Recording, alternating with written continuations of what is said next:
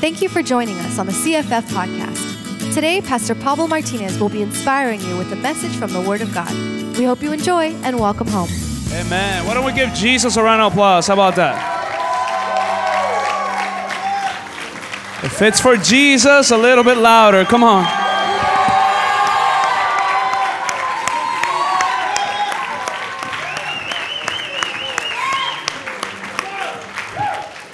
Tell the person next to you, welcome home. Welcome home. All right, great. So, um, uh, what an amazing testimony to Frank and Alba, and it's, it's just amazing. I don't know if you guys know, but the number seven means uh, completion, perfection. And so I believe that that uh, seven year wait was not a wait, it was a preparation. So I don't know if you were here today for the first time or if you're, a, you're one of the founding fathers of CFF uh, or mothers, you know, but I do believe that God has a word for you today. And so I'm going to read to you the, the main verse. And this is a church where we talk, we, we scream, we shout, we, we, we whistle. Uh, you know, we're happy because we're not losing. Amen. We're winning. Usually, when you go to when you go to uh, anything, you know, a game or anything, the people that lose are usually very quiet. You know, I'm watching the World Cup and I see, you know, man, some people get crazy, crazy. And uh, by mean some people, I mean some of us, you know, we go nuts. Uh, and I just think sometimes it's too sad because church should be much more exciting than any World Cup match, than any boxing, UFC, you name it. Amen? So uh, we're, uh, we're going to open up to Genesis chapter 2. I want to share with you something I've been very passionate about. I've, um, I've loved this. I preached it before uh, in, I guess, a very different way, but it was pretty much the same title. Uh, and uh, the title before was Don't Talk to Snakes. Now it's Shut the Snake Up. So, so I know I, I, I asked uh, the media team, is that, is that kind of harsh? Is that coarse? And they're like, no, Pastor, go for it. I said, yes, let's go for it. So tell somebody, shut the snake up. All right, cool, cool. No, now tell your other friend, the one that you didn't talk to at first, tell him, shut the snake up. Now tell me you shut the snake up. All right, cool, cool, cool. So uh, we're going to open up to Genesis chapter 2. Genesis chapter 2. And this is a very well known part of the Bible, Genesis chapter 2. Let me know when you guys got it. Say amen. You guys got it? Yeah? All right, Genesis chapter 2, verse 1. Thus the heavens and the earth were complete, completed, and all their hosts by the seventh day, God completed his work which he had done. Did I say two? Ah, I meant three, that's why. Okay, cool, cool. Go to chapter three real quick. Now the serpent, there we go. Now the serpent was more crafty than any beast of the field which the Lord God had made. And he said to the woman, Indeed, he has, has God, check this out, has God said, and I could just make a whole sermon about that. I mean, a whole series really, that the snake would tell you, has God said? I mean, what do you mean, has God said? What's a snake telling you what God says? What does a snake know about what God says? But anyway, you know, has God said, You shall not eat from any tree of the garden? The woman said to the serpent, No, no, no. From the tree of the, the from the trees of the garden we may eat. But from the fruit of the tree which is in the middle of the garden, God has said, You shall not eat from it or touch it, or you will die. The serpent said, Here we go, to the woman, You shall surely not die. For God knows that in the day you eat from it, your eyes will be opened and you will be like God, knowing good and evil. Verse 6 When the woman saw that the tree was good for food and that it was a delight to the eyes. Now, check that out a delight to the eyes, and that the tree was desirable to make one wise, she took from its fruit and ate. And she gave also to her husband mm-mm-mm, with her. And now that's the key word there with her, her husband with her. And he ate. Then the eyes of both of them were open, and they knew that they were naked. And they sewed or sewed fig leaves together and made themselves loin coverings, meaning some, some cheap underwear. They heard the sound of the Lord God walking in the garden the cool of the day, and the man of his wife and the man and his wife hid themselves from the presence of the Lord God among the trees of the garden. Then the Lord God called to the man and said, I love this. He calls the man to be a man, and he calls him and he says, Where were you? And he said, uh, uh, I heard the sounds of you in the garden, and I was afraid because I was naked, so I hid myself. And he said, Who told you that you were naked? Have you eaten from the tree of which I commanded you not to eat? The man said, uh, uh, the, the, the woman you gave me uh, to be with me, she gave me from the tree and ate. And I just, I just ate. I was tired. I came home from work and she just fed me and I ate it. And it was, that's it. And then the Lord turned to the woman and said to her, Why is this, what is this you have done? And the woman said, Whoa, whoa, whoa, the serpent deceived me and I ate. I'm going to stop right there uh, because this is an insane, beautiful part of the Bible where uh, we can learn so much. I mean, you can dig and dig and dig. Uh, there's some true gold nuggets here. But the first thing I want to ask you, I'm going to ask you three questions tonight. The first question is Are you tricked or tempted? Because it's not the same thing to be tricked as to be tempted. Some people are tempted and some people are tricked. Listen to this. Now, I do believe 100% that neither of these two excuse you from what comes after. So you could say, well, well, that got tricked. You still got to live with consequences of your lack of wisdom. But, but, the sin or the, the accountability was highest towards the man, not towards the woman. And at first I thought, well, that's kind of messed up, me being a man and all. Like, wait, hold on. She gave him the fruit. He was just trusting his wife. As a matter of fact, part of his flaw was that he heard his wife. Now, you guys know that I, that I am not a, a chauvinist. Actually, I'm more feminist than most women in this room. I am more in favor of women than that. But the Bible says this that this man hurt his wife and he ate whatever she gave him. Now, check this out. God calls Adam into accountability. If you read the verses to come, God gives this crazy judgment and holds only Adam accountable to it. Now, when I say only Adam, because he addresses Adam and addresses him alone. Adam tries to hide behind his, behind his woman. He said, well, well, the woman you gave me.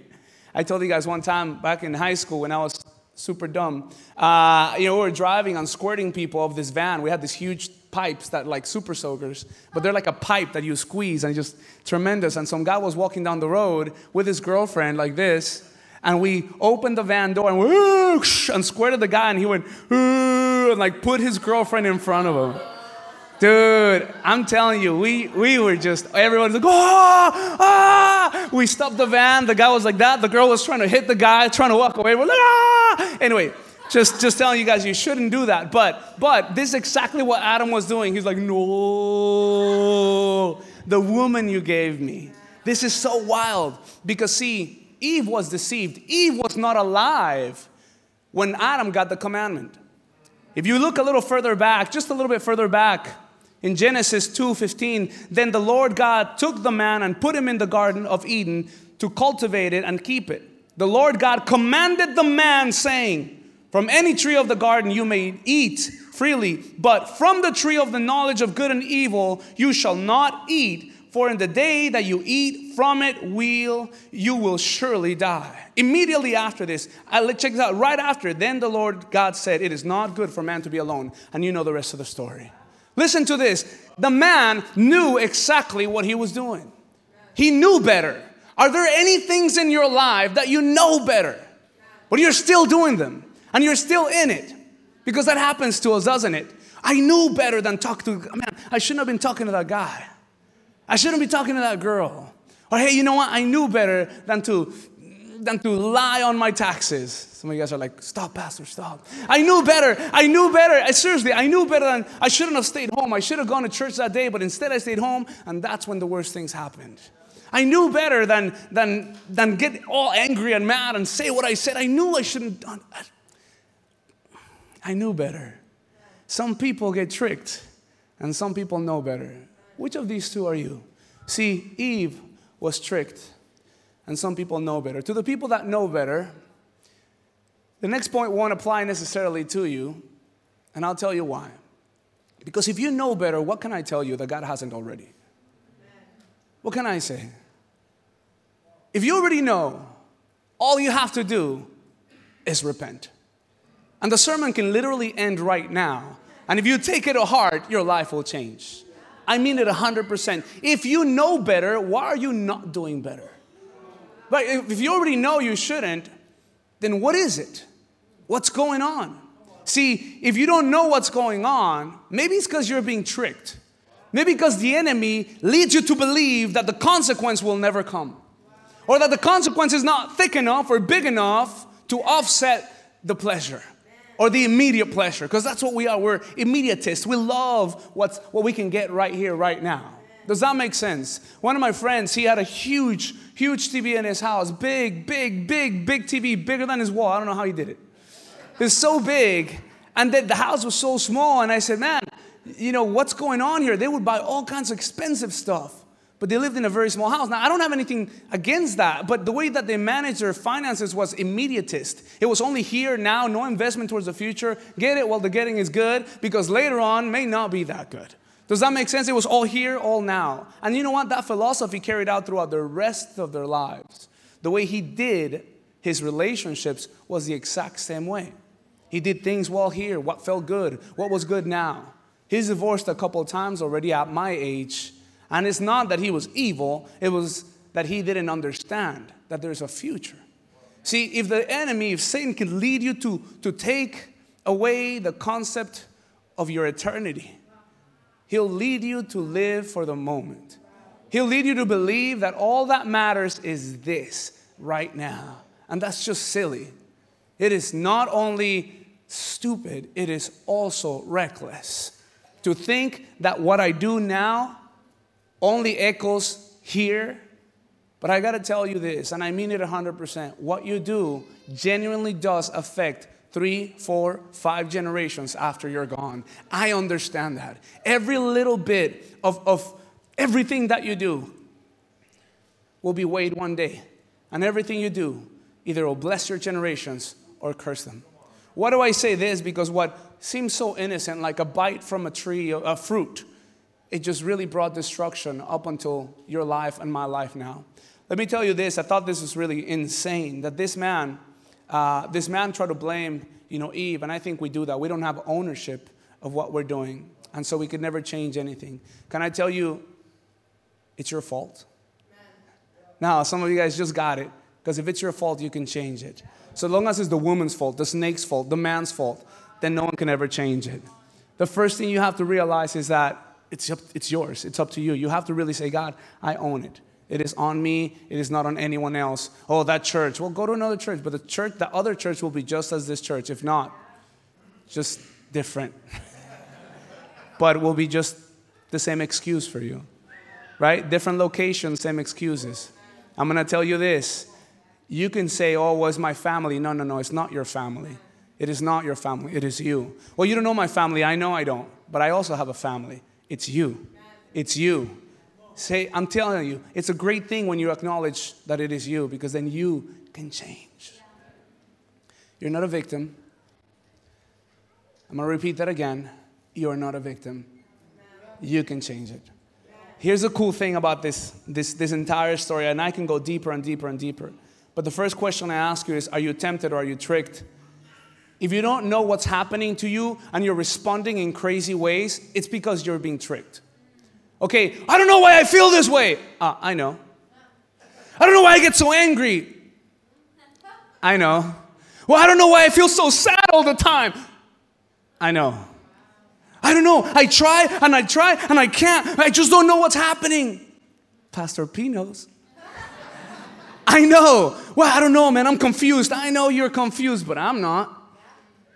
I'm going to go to another church because I said it twice already for some reason. Honestly, nobody's told me anything. Maybe you just, somebody here is getting offended and thinking they're going to another place. But I know what's happening. See, we give counseling to a lot of people, and a lot of people sometimes they get mad at each other, husbands and wives. Why are you doing that? And they get fighting over money, fighting over this, fighting over that, and it's never the money, it's never this, and it's never that. At the end of the day, they're like, Why are we even fighting? I say, I know every time. Is it true? I feel so tired and I don't even know why I'm tired. Do you get what I'm saying? Maybe, just maybe, you've been talking to snakes. Maybe, just maybe, you're being tricked into believing, amen, into believing, somebody please say amen. Because that's what, that actually is when God's speaking to you, say, let it be so. That's the way it is. See, I know, I know I've been able to recognize when I'm being tricked. I can hear the snake afterwards. Does that make sense? Don't give. Get angry. Do you know what I'm saying? Do you hear it? Do you know it? when you feel it in your spirit, when you know it in your head, and it sounds beautiful because you're tired. Why are they being so mean? Or why are they being so nice? Do you get what I'm saying or no? Because you can feel it, you just dismiss it. Man, when a snake is talking to you, you know a snake is talking. They have a distinctive sound to them. You see, it could be in the form of a person, of a show, of a picture, of a, of a song. Can I, can I pause there for a second? Yeah? Right? Sometimes you're listening to anything and that song comes on. That song. That song. That song. Do you know what I'm saying? That it just brings back these feelings and these emotions. And you're like, you should be turning off the snake, but you keep it on. But many times you decide, no, it's all good. It's all good. So the second question I would ask you is what do snakes want? What do snakes eat? What is it that the snake is after if it's not your money? Right? If it's not your car, it's not your cell group, it's not your church, what do snakes eat? Here's the crazy thing that it is very definitive. See, snakes, they're not after physical fruit, they're after spiritual fruit. A snake has a steady diet of whatever you feed it.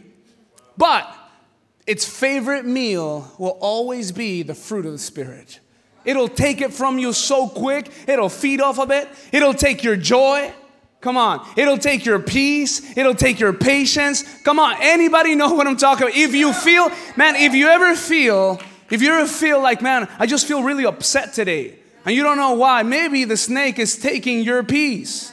Amen. Or, you know, I feel sad. Maybe the snake is eating your joy away. Maybe, just maybe, some of you are like, I can't control myself. Maybe you've been feeding a steady diet to that stupid snake of self control. And the snake is always after the fruit of the Spirit. Do you know why? Because the fruit of the Spirit is that which leads you to strengthening yourself in the Lord. It is the diet of men and women of God. It is that which says, hey, I know the circumstances are like this. I know I feel this way. I know this is what it seems like. I know this is what I heard. I know this is what I feel. Oh man, but what I know, what I know, what makes you patient is not your temperament.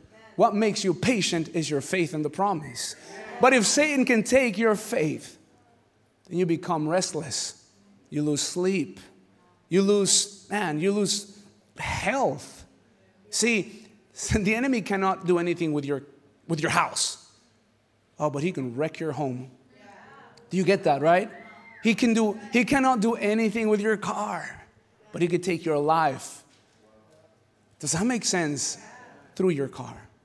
I know that the enemy doesn't want your girlfriend or your boyfriend. He just wants your attention and your heart. So long as you don't give it to God, it's all good for him. See, because the enemy has a steady diet of the fruit of the Spirit. But I believe that there's one thing he loves the most, and this is where I want to park for perhaps the duration of the sermon, if even if I don't make it to the next point. Galatians 5 22, 23, I already said it to you. That's where you're going to find the fruit of the Spirit.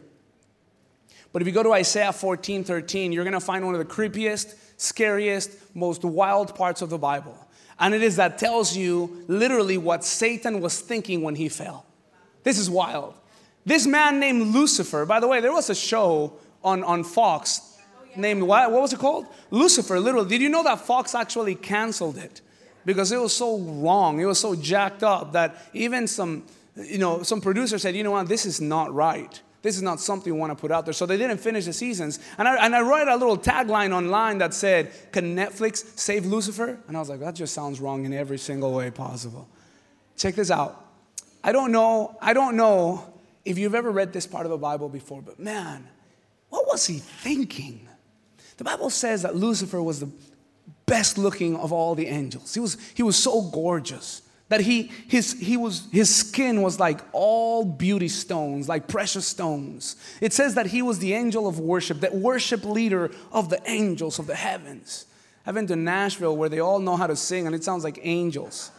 And I'm thinking, wow, he could even hang with them. Like, dude, this guy was leading the leaders and the leaders of leaders of worship. Do you get that?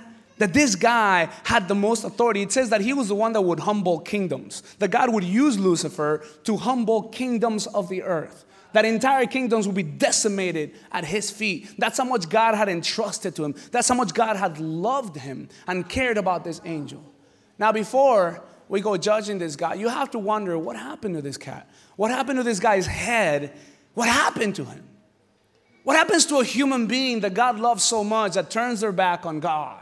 What leads you to be independent from God? Well, I wasn't raised that way. No, I'm sorry. That's, that's, that's dumb. It's not that you were raised that way. You were made by God. You were made by Him. You were made for Him and by Him, literally, for His honor and His glory. What leads you astray? What takes you back? I believe it's the same poison that works in every single human being. See, because if I'm trying to bring somebody down, I'm gonna keep trying whatever worked in the past. And if it works before, it's gonna work today and it just might work on you tomorrow. What is it? Check this out. Say with me, I will. I will. One more time, I will. I will. These are the five I wills of Lucifer. Isaiah 14, 13, 14.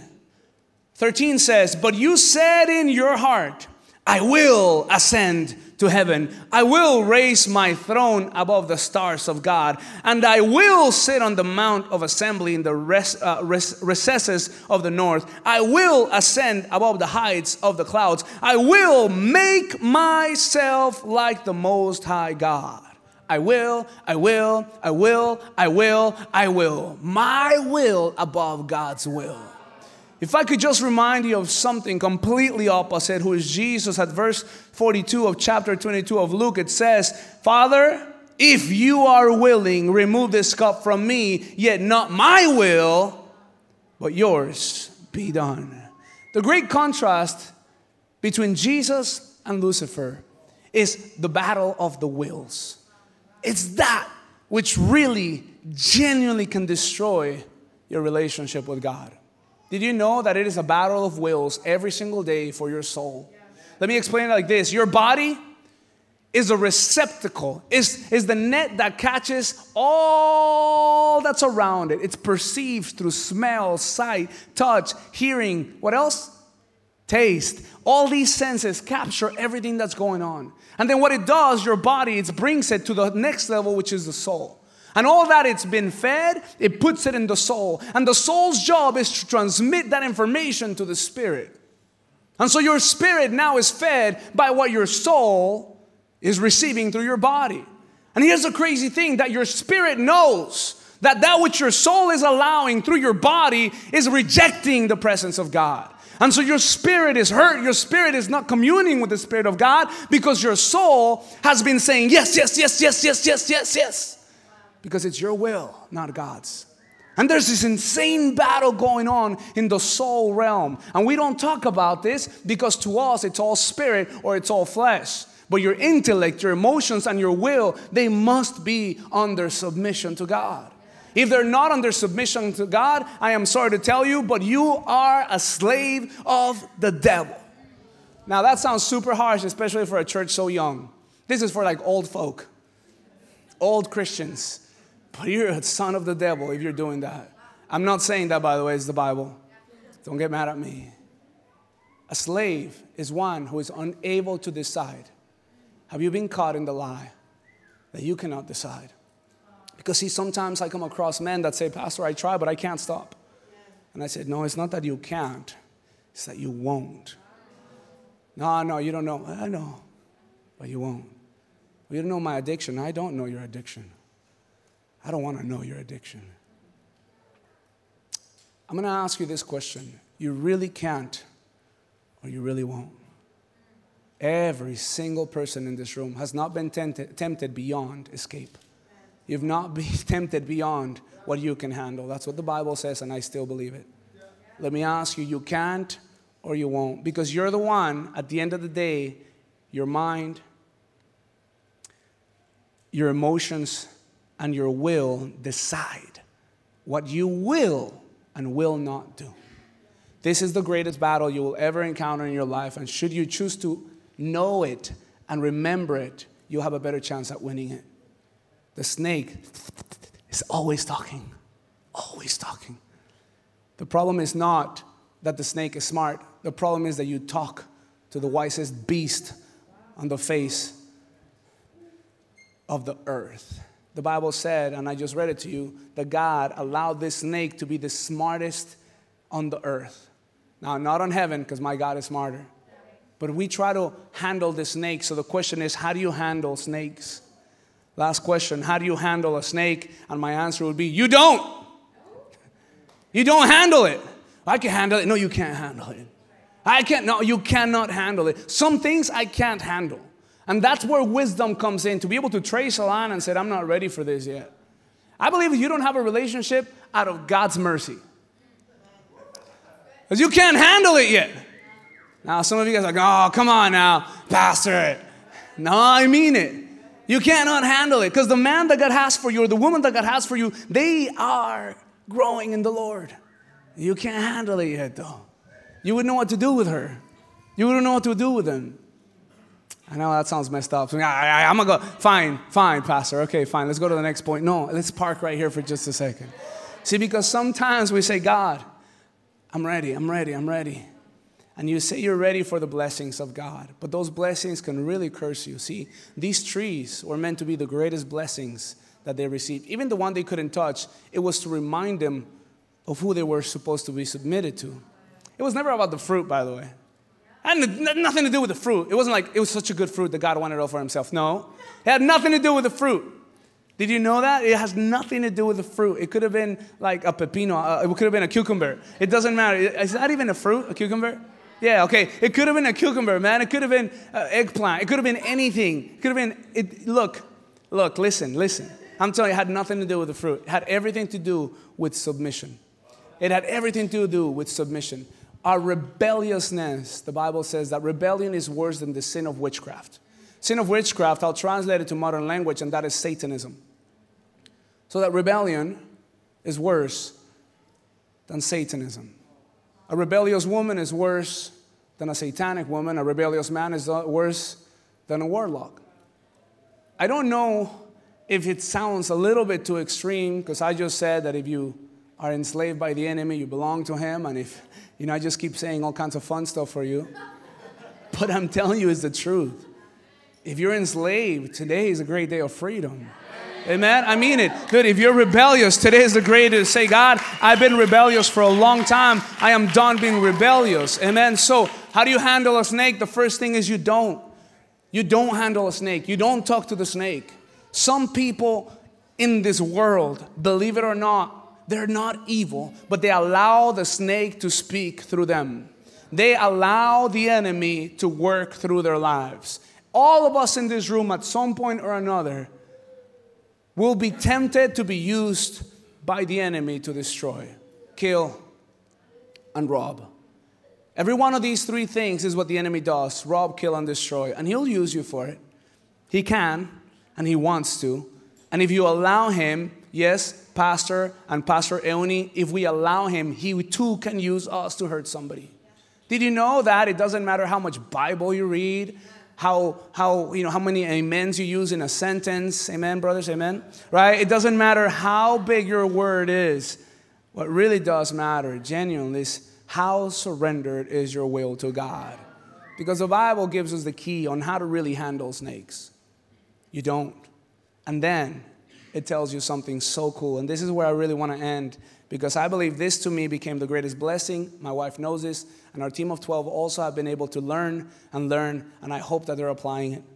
I call it violent, violent contradictions, and you will continuously see this during this season of this ministry because if this church learns what a violent contradiction is, your marriages will grow stronger. Your children will want to serve the Lord. Your finances will strengthen. That I promise you. This ministry will grow and grow and grow in spite of what the enemy wants to do. A violent contradiction is the only way to deal with a bully.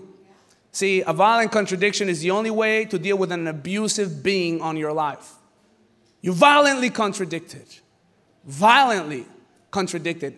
Did you know that there's some parts of the world that cubs don't have guns? I don't know how that works. They have a stick.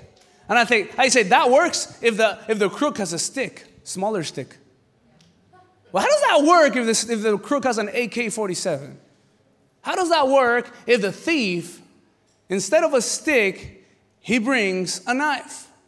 And said, Put down the knife, or I will chas chas. really, seriously. What are you gonna do with somebody with a Glock pointing it at your face and you have a stick saying, What are you gonna do? See, it's about authority. I get it. Okay, okay, okay, okay. But what I wanna tell you is this this is what the Bible says you have to violently contradict it. James 4 6 through 7. Now you're gonna love this, I promise you. James 4 6 through 7. Men, if your wives are not paying attention, this is what you say pay attention. If your husband's not paying attention, just take the phone away from him and say, okay, this is where you gotta pay attention. James 4 6 through 7 says, But he gives a greater grace. Therefore, it says, This is cool. This is what grace is about, by the way. God is opposed to the proud, but gives grace to the humble. Submit therefore to God, resist the devil, and he will flee from you. It says, resist the devil and he will flee from you. When I think of the word resist, I don't think of the word get beat until you can take it no more. That is not what I think. See, because when I played football back in college, my coach taught me what true resistance was. Is is face force with a greater force. That is resisting. When force comes against you, you hit it even harder. That is resisting. Resisting doesn't mean doing this. Resisting means you're gonna hit me once, I will smack you 10 times harder so that the next time you think about it, you won't even try it. You won't even go there. But most of us say, Really, enemy? Really, Satan? Nah.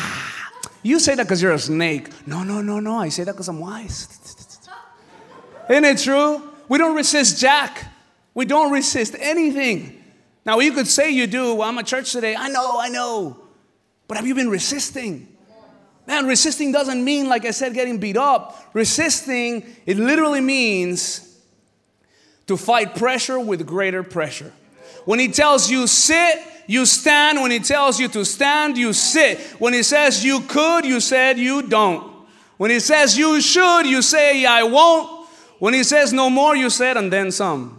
When he says stay home, you grab the keys and drive. When he says leave, you lock the door, grab the mayo, and make a sandwich. When you say don't give, you give it all. When he says take it, you forsake it. When he says get mad at your wife, this is my own here. I said I get romantic. When he says, Guess, be sad, I said, I get ecstatic. When he wants you to crawl up in a ball and cry, you stand fast, plant your feet, and lift his name on high. When you feel, listen, when you feel this and that and don't know why, you say, Shut up, snake. Shut up, snake. I'm gone. Bye bye. when you understand, when you understand that the snake is speaking, you don't just stick around. When you understand that the snake is speaking, you do one of two things. You shut its mouth or you kick it. One of the two. You tell him, shut your mouth, or I'm gonna kick it in. See, we let the enemy hang around too long, and so he keeps trying the same strategy over and over. Can I tell you, I stopped being cheap. Now, listen, this is my testimony, my personal testimony. Ask my wife, if her husband is giving or not. The reason I tell you this, so you say, oh, what a giving husband. But so that you would say, okay, I, I think I know now how not to be cheap. Okay? When I felt cheapness speak in my head, I gave 10 times more. Whenever I feel the enemy says, don't let him use it, you can have it. I'm not even playing, I'm serious. When the enemy tells me, you won't make it through the month, Really? Are you serious? Because I, I made it through the month before. I'm gonna make it to two months now, not just one month. Amen? Whenever the enemy tells you, I'm serious, man, why do you feel so sad? I said, What you feel so sad? I'm super happy. Matter of fact, I was just about to turn Spotify on to my favorite playlist, I'm about to praise God out loud until my neighbors get embarrassed for me. Does that make sense? This is the, uh, the act of violent contradictions. I've only known how to deal with bullies this way. When somebody tries to push you around, listen, I'm not even playing. This is serious. I mean it 100%. He will punk you through, man, through your death, and then he'll take the rest. If you let him, he'll do it.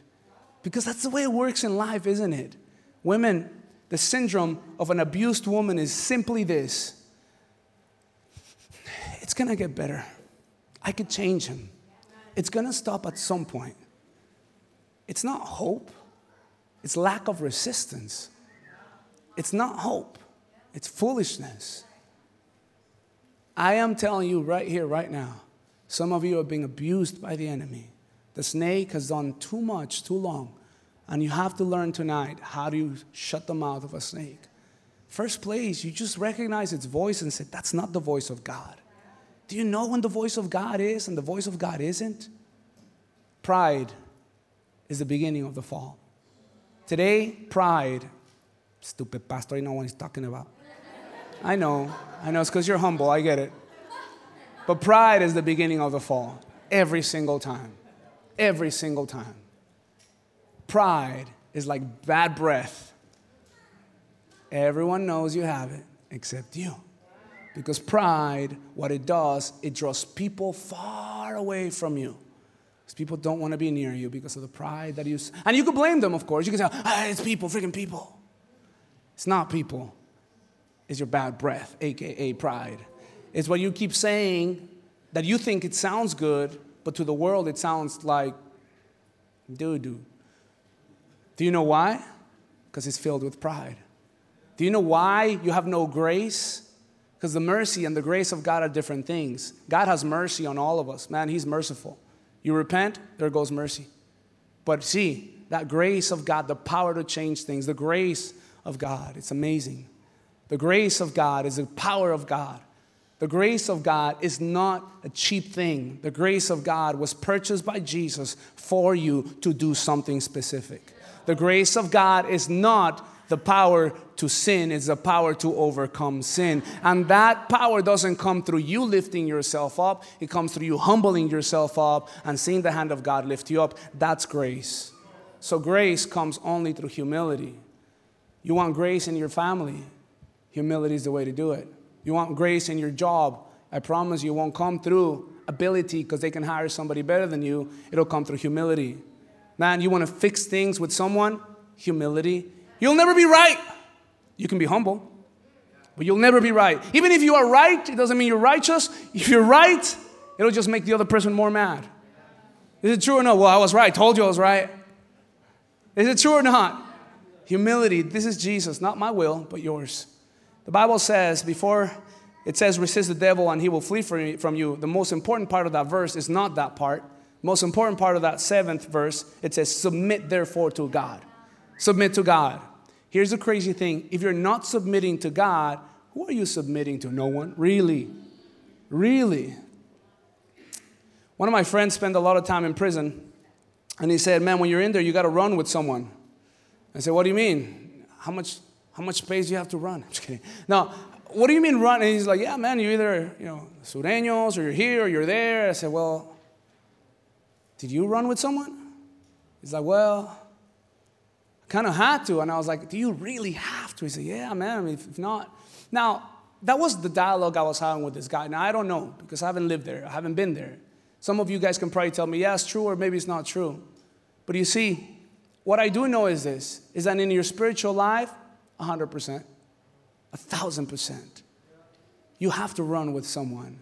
The Bible says this either you're with me or you're against me. It doesn't say either you're perfect or I don't love you. It doesn't say that. Don't mis- don't, don't, don't let the snake speak. It says, You're with me or against me. Well, I still don't know. Well, while you find out you're against him, let me repeat that again, please. I'm still not sure. Well, while you make sure you're not for him, you're against him. Did you know that? That while you wait, he doesn't? That while you wait, he doesn't. Guys, somebody here that just got engaged, raise your hand. Anybody here? All right, great. Okay, cool, cool. Ryan's not here. I can't talk about him. Ah, all right, all right. Whitney and Tony, there you guys are. All right, okay, cool, cool. So say, Tony, you're, you know, you're proposing to, to Whitney. Do you guys have shirts that? No, no. I thought it was like matching shirts. Ah, uh, okay, okay. Anyway, okay, cool, cool. All right, cool, cool. Um, okay, so pretend. Let's just pretend, okay, that you you save a bunch of money for a ring. pretend, you know, and then that you buy it, and you know, and then you, you're about to give it to her. You plan this whole thing out. It's beautiful, and you're gonna give it to her and, and then she's like, Well, I just don't know. And everyone's like, oh. The whole NBA game stops. The camera's looking at you.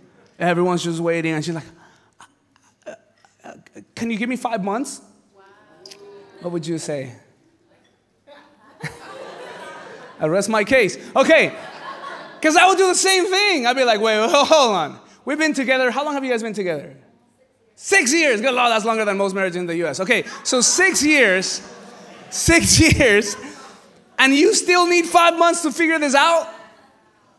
What would you say, Tony, for real? For real. Take as long as you need, honey, because I love you. Then I'll grab your man card and I'll put it behind me and I'll say, come on, walk with me. No, no, no, no. Look, I, I understand these situations can happen, but either you're with me I mean, no, if you, if, by the way, guys, if you barely met the girl and you're just trying to like, you know, it ain't like that. This seven year relationship, you know?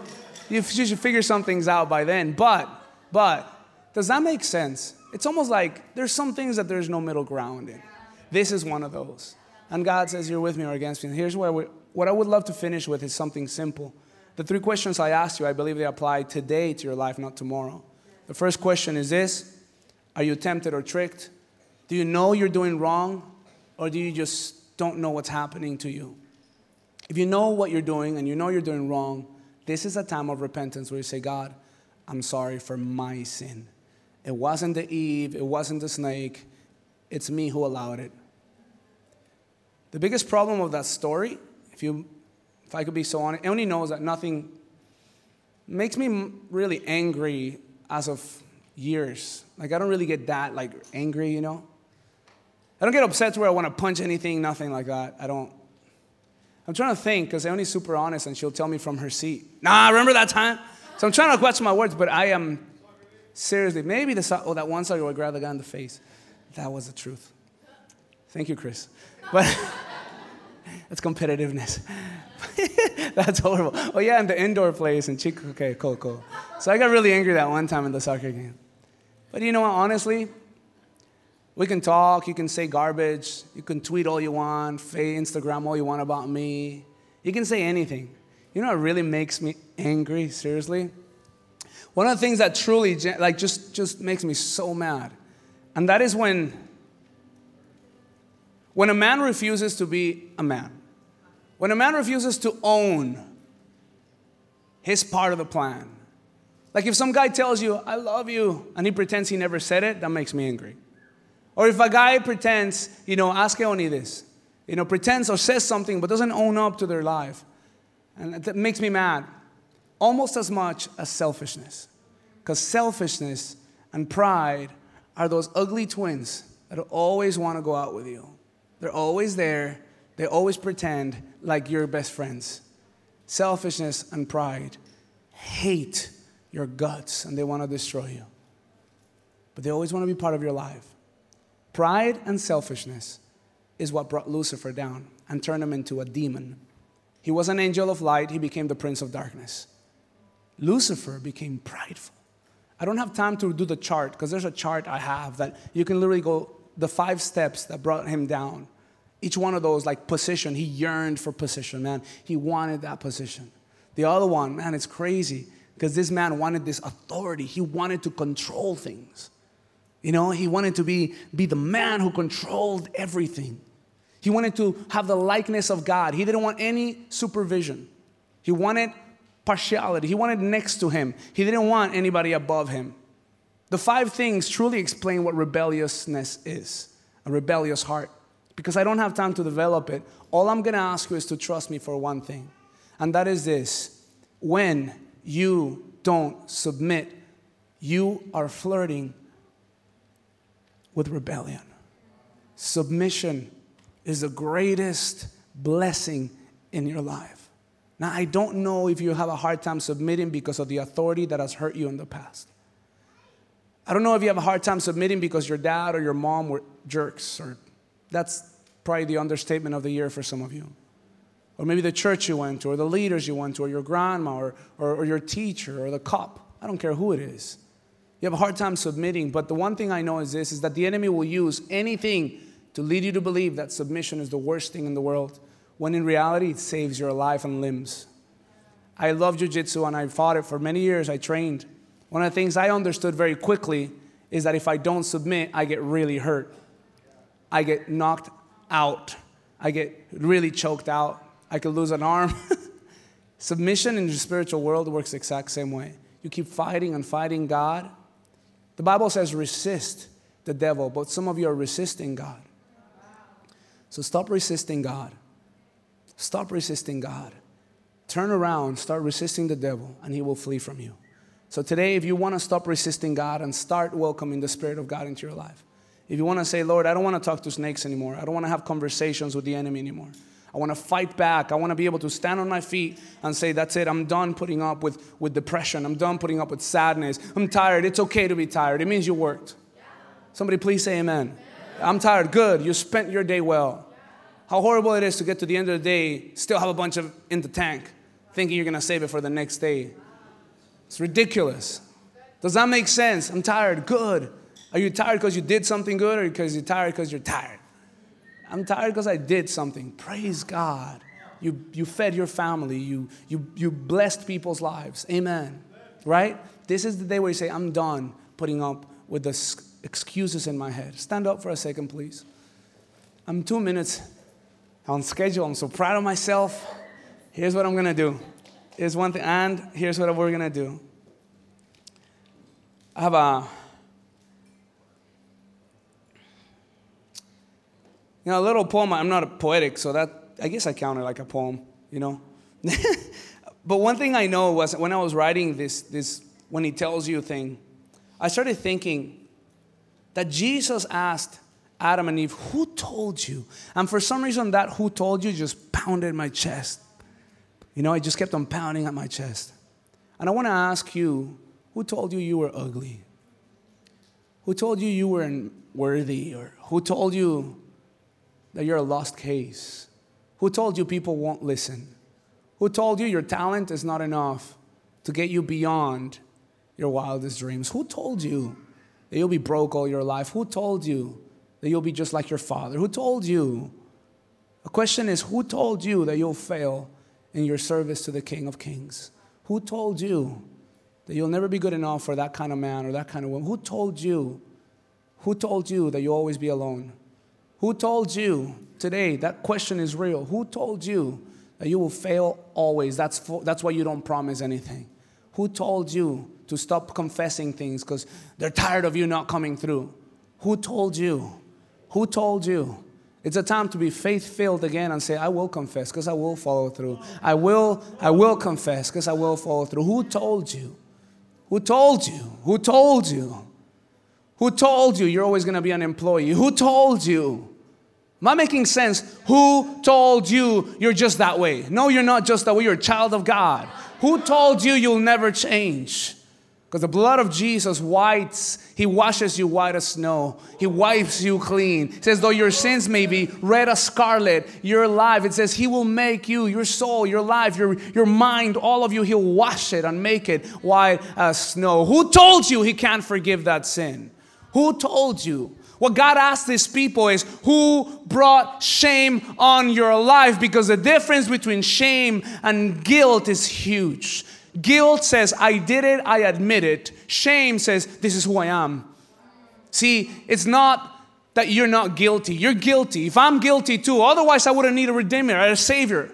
It's shame that bothers God. It's shame that draws you away from people that love you. It's shame that draws you away from God. It's shame that rejects the Spirit of God and ushers the Spirit of death into your life. Say to God today, Lord, take the shame from me. I want to tell you this. Close your eyes for a second. The Bible says that Adam and Eve began to sew these clothes for themselves out of leaves. But God, when He saw them, had compassion. He loved them. Yes, He needed to deal with their sin. Therefore, Jesus. But listen to this. Listen. He made them proper garments. The Bible says that He clothed them with skins, He clothed them with, with, with leather. He used sacrifice. Something had to die. Something had to be, some blood had to be spilled in order for this man and this woman to be clothed again before the Lord. Because see, their leaves wouldn't do. Only righteousness would do. Only the blood of a, of a lamb can cleanse their sins. Do you understand what I'm saying? That you try to be righteous on your own. You try and try and try. Try not to do it again. You try not to fall again. And God says it's not about that. Let my righteousness cover you. Let Jesus be the Lord of your life. Let the blood of the lamb cleanse you. Let the sacrifice of Christ be enough to put you in right standing before God again so that you can walk in the cool of the day with the Lord just as Adam and Eve did in the beginning, because this is the moment where God will do it. Here's what you're gonna do. You're gonna close your eyes as you already are. If you wanna bow down, you can, as many people are doing. If you wanna just simply lift up your arms, you can do that. But here's the main thing let your heart truly bow before the Lord. Because today is a day of humility. Jorge, I'm gonna ask you to jump on the keyboard if you're here. If you're not, it's okay. I'm going to ask you guys this Do you want to humble yourself before the sight of God? The Bible says, Submit yourselves to the Lord. Submit therefore to God. Resist the devil. Resist the devil. Submit to God. Resist the devil. Submit to God. Submit to God. Submit to God.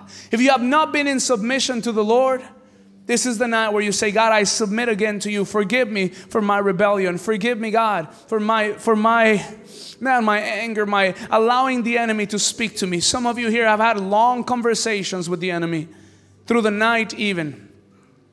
Spirit of God is speaking to you right now. Come on. Spirit of God is speaking through you. He's speaking to you right now. Some of you are being really convicted of some sin that you've been doing. You've been flirting with sin for a long time. The snake has been, he's been feeding you that fruit over and over and over. And you know it's wrong and you know you're ashamed. But God says, you may be guilty, but you're not to be ashamed ever again because I will clothe you, I will cover you with my love. The Bible says that the love covers a multitude of sins. So the perfect love, the perfect love, that is the love of God. This is where you are. You're at the house of God. Right now, you're at the house of God.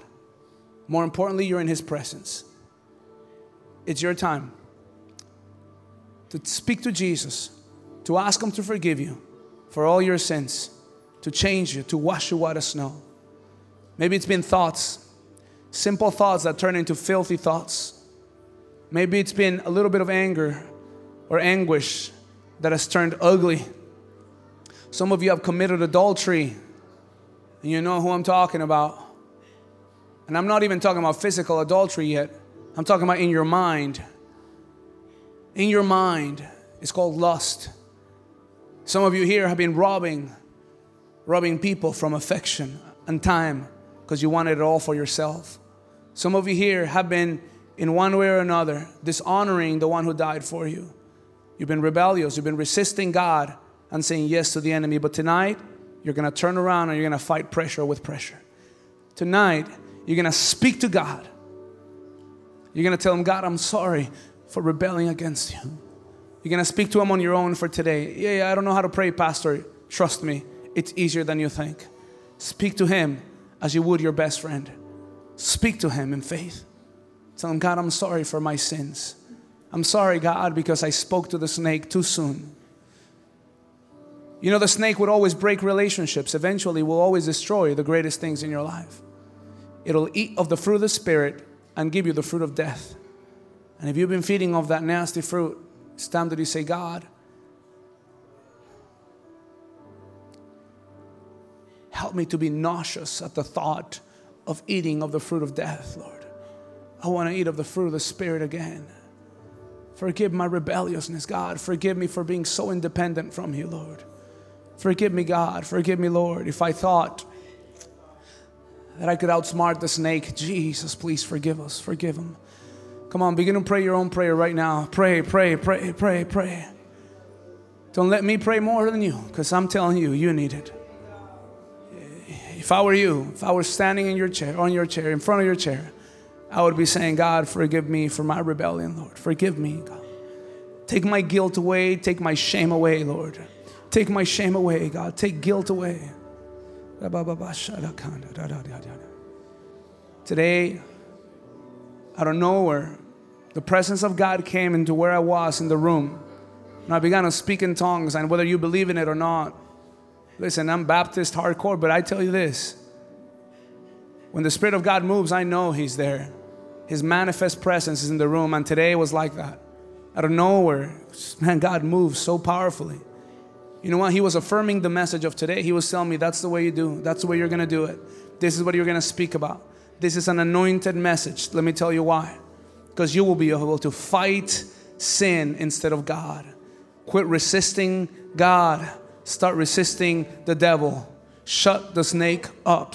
Shut the snake up. Shut the snake up. Shut the snake up. It's time that you say, Lord, I'm done talking to snakes. I'm done dealing with this. I'm gonna be radical in my life. I'm gonna be radical in my life, God. I am done being half hearted about my prayer life, my devotional life, my commitment to you, God, my praise, my worship. God, I am done being quiet. I will be loud in your name, God. I will praise your name, God. When I feel sad, I will rejoice in you, God. When I'm tired, I will run, God. I declare in the name of Jesus, when I feel like not going, I will give it all, God. I pray right now that people will be able to fight, fight, fight in the name of Jesus. I declare you now free, free to fight.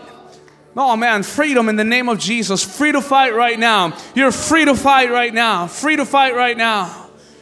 Fight back, God says. Fight back. It's time to stop being abused by the enemy. He's done enough with your family. Now you're gonna get your family back. You're gonna get whatever the enemy took from you, you're gonna take it back in the name of Jesus. God will restore whatever, whatever the enemy has taken, whatever has been destroyed, God will restore it back to you. In the name of Jesus, I declare right now that as you resist the devil, he will flee from you like the dog with a tail between his legs. I declare now in the name of Jesus that you become violent in your contradiction against the enemy, not against God violent contradictions, violent contradictions. Spirit of God, please, please. You know, sometimes you need to wait for God to do it. You need to be there, alert, ready. I was interpreting for the government this last week, and I realized that the sheriffs around are always alert. Any movement, any sound out of the ordinary, they run to it. Whether it's outside, inside, they're always ready to jump. And I say, God, make Christians like this. Make us always alert, always ready, always looking around. Don't ever let us get caught. God, I pray right now that the, your children will be alert always. I declare you alert against the schemes of the enemy. I declare that your ears are open, not your eyes. Your ears are open to what the enemy is trying to say, and you will rebuke it. In the name of Jesus, you will not talk to snakes anymore. I feel like some women here have given a lot of thought to what the snake has told you. You, you have movies in your head that you play over and over, and they're satanic movies, but the enemy's told you, therefore you believed him. So, women, you're enraged sometimes, and you're hurtful with your words, not because you're evil, but because you talk to the snake. I feel like some of you here have been talking to snakes. Girls, it's time that you stop believing what the enemy says about your body and you start realizing that it was God, the one who made you. He made you. He made you. He's, he made you. He made you in His likeness. He made you in His image. He made you beautiful. He made you amazing. He made you. He made you. He made you so satisfying that one day that man of God will say, I praise God for her life. I praise God for her life. I declare you not a, sna- not a slave of the words of the enemy. No more of that. No more of that. No more of that. In the name of Jesus, no more of that. You will live free in the name of Jesus. No more of that anger in the name of Jesus. No more of those tormenting thoughts. Shut the snake up in the name of Jesus. Some of you here, even now, you get so tired when you pray. Let me ask you why. Is it the enemy telling you to be quiet? Or is it God encouraging you and saying, Come on, come on, keep talking, keep going, come on, keep going, stay in my presence, fight for it, stay in my presence? Or is it the enemy luring you back, calling you back out of the presence of God? Is he the one saying, Wait, wait, wait, you're not religious? And God is saying, You're not, you have a relationship with me, let's grow together, let's grow in intimacy. It's time that you begin to fight for those moments. It's time that you stop saying yes, yes, yes to the enemy and you tell him, Shut up, no more, in the name of Jesus. When you start applying the blood of the Lamb, you start fighting the good battle of faith. You start saying, God, I will fight the good fight of faith. I am done being a, I'm being a, I'm not a prey of the enemy anymore.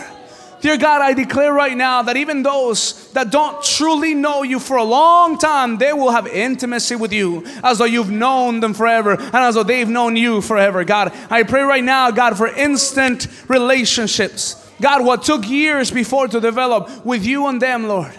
I pray right now that some people tonight that desire relationship with you, as they shut the mouth of the snake, confusion will stop, clarity will come to your life. I prophesy over your life now. Your mind will be so clear when you read the word. You'll know what sin is so quick. Oh man, you'll be able to pick it out.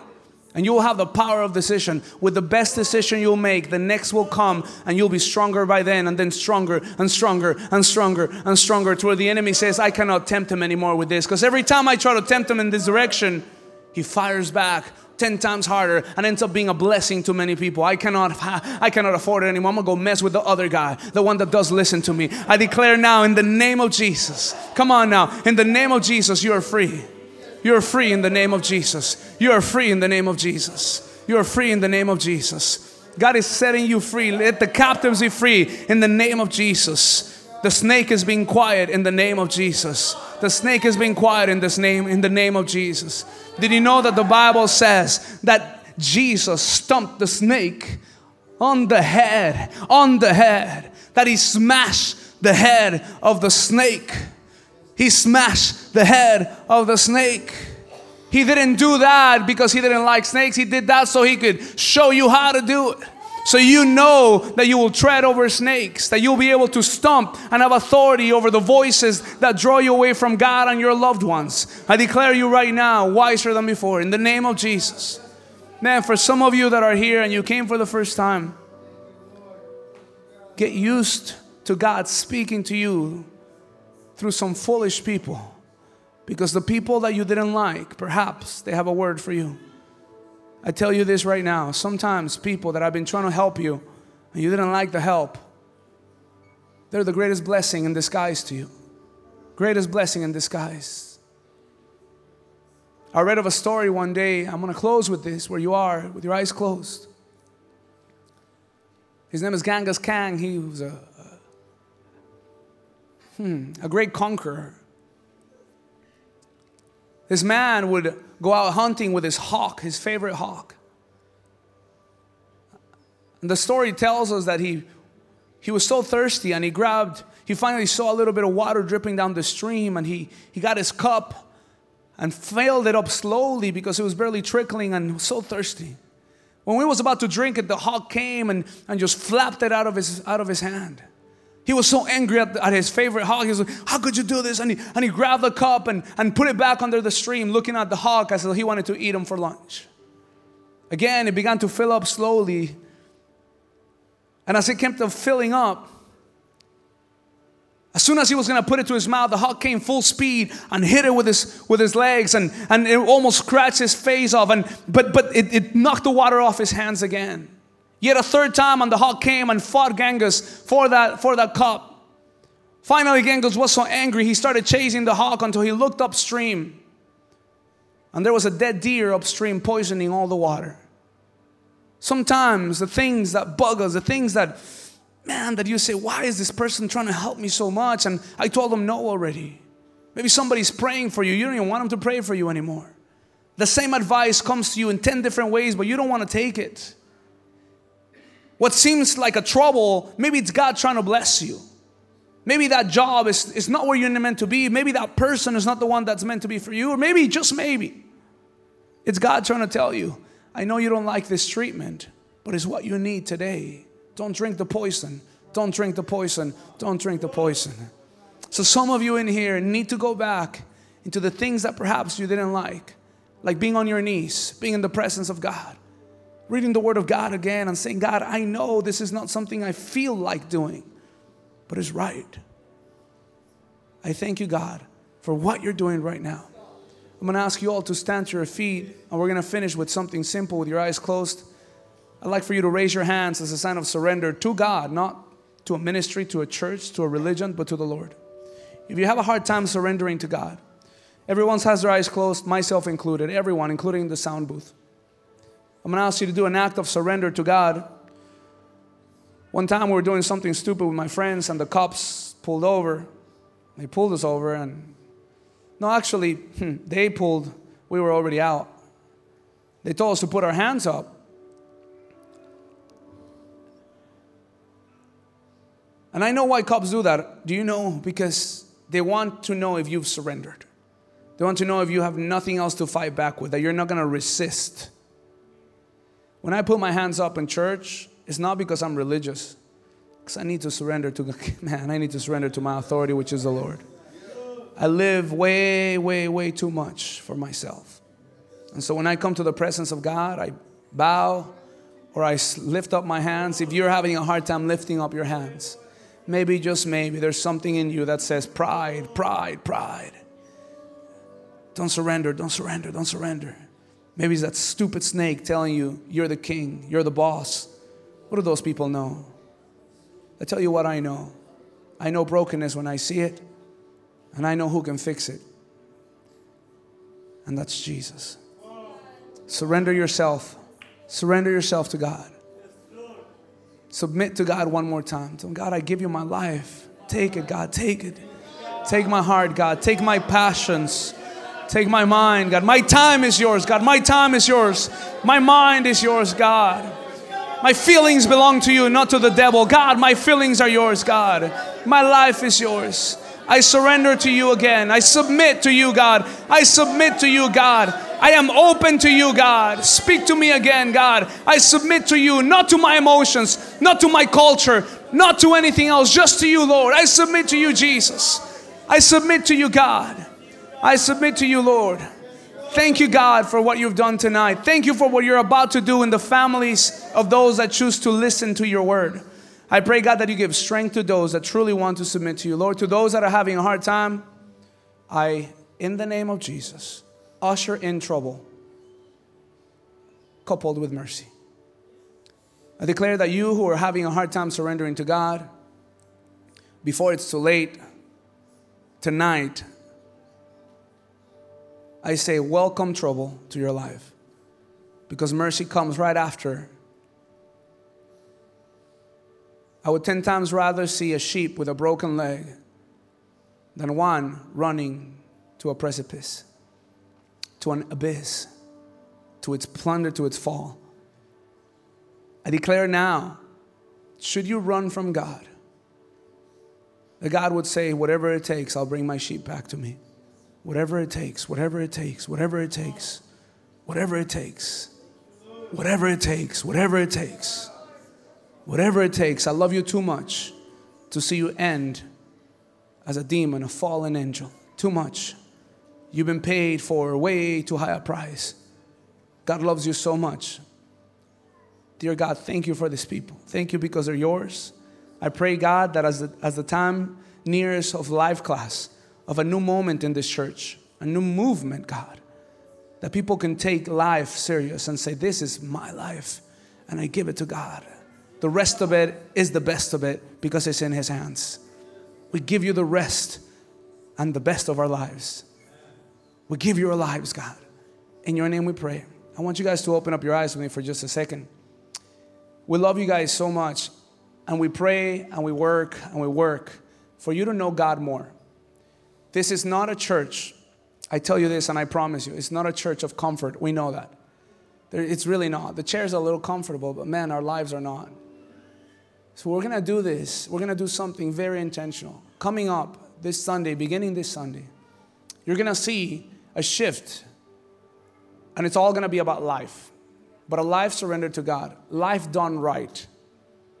We have something called life class, and I want anyone who wants to say, I want to help somebody guide their lives to God. I want to train you, I want to help you.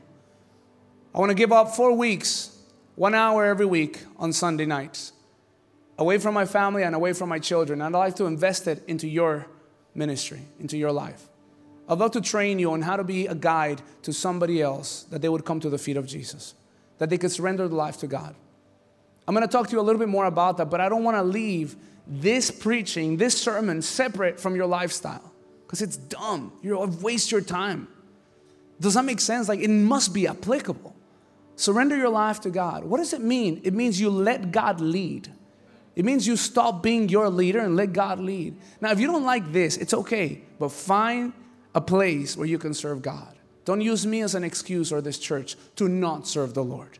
Find somewhere and serve Him with everything you've got. Sell it all for Him. Then, when you get before Him, then you won't be able to blame anybody. He'll say, Good job, well done, good and faithful servant. Should you choose that this is the place where God has you, then give everything you've got to God. I mean, everything. Surrender it all. i tell you what, I promise you, I mean it 100%. I've given my life to serve the Lord, and I have never regretted it. However, I have heard people say, I wish I would have given more to God while I had time.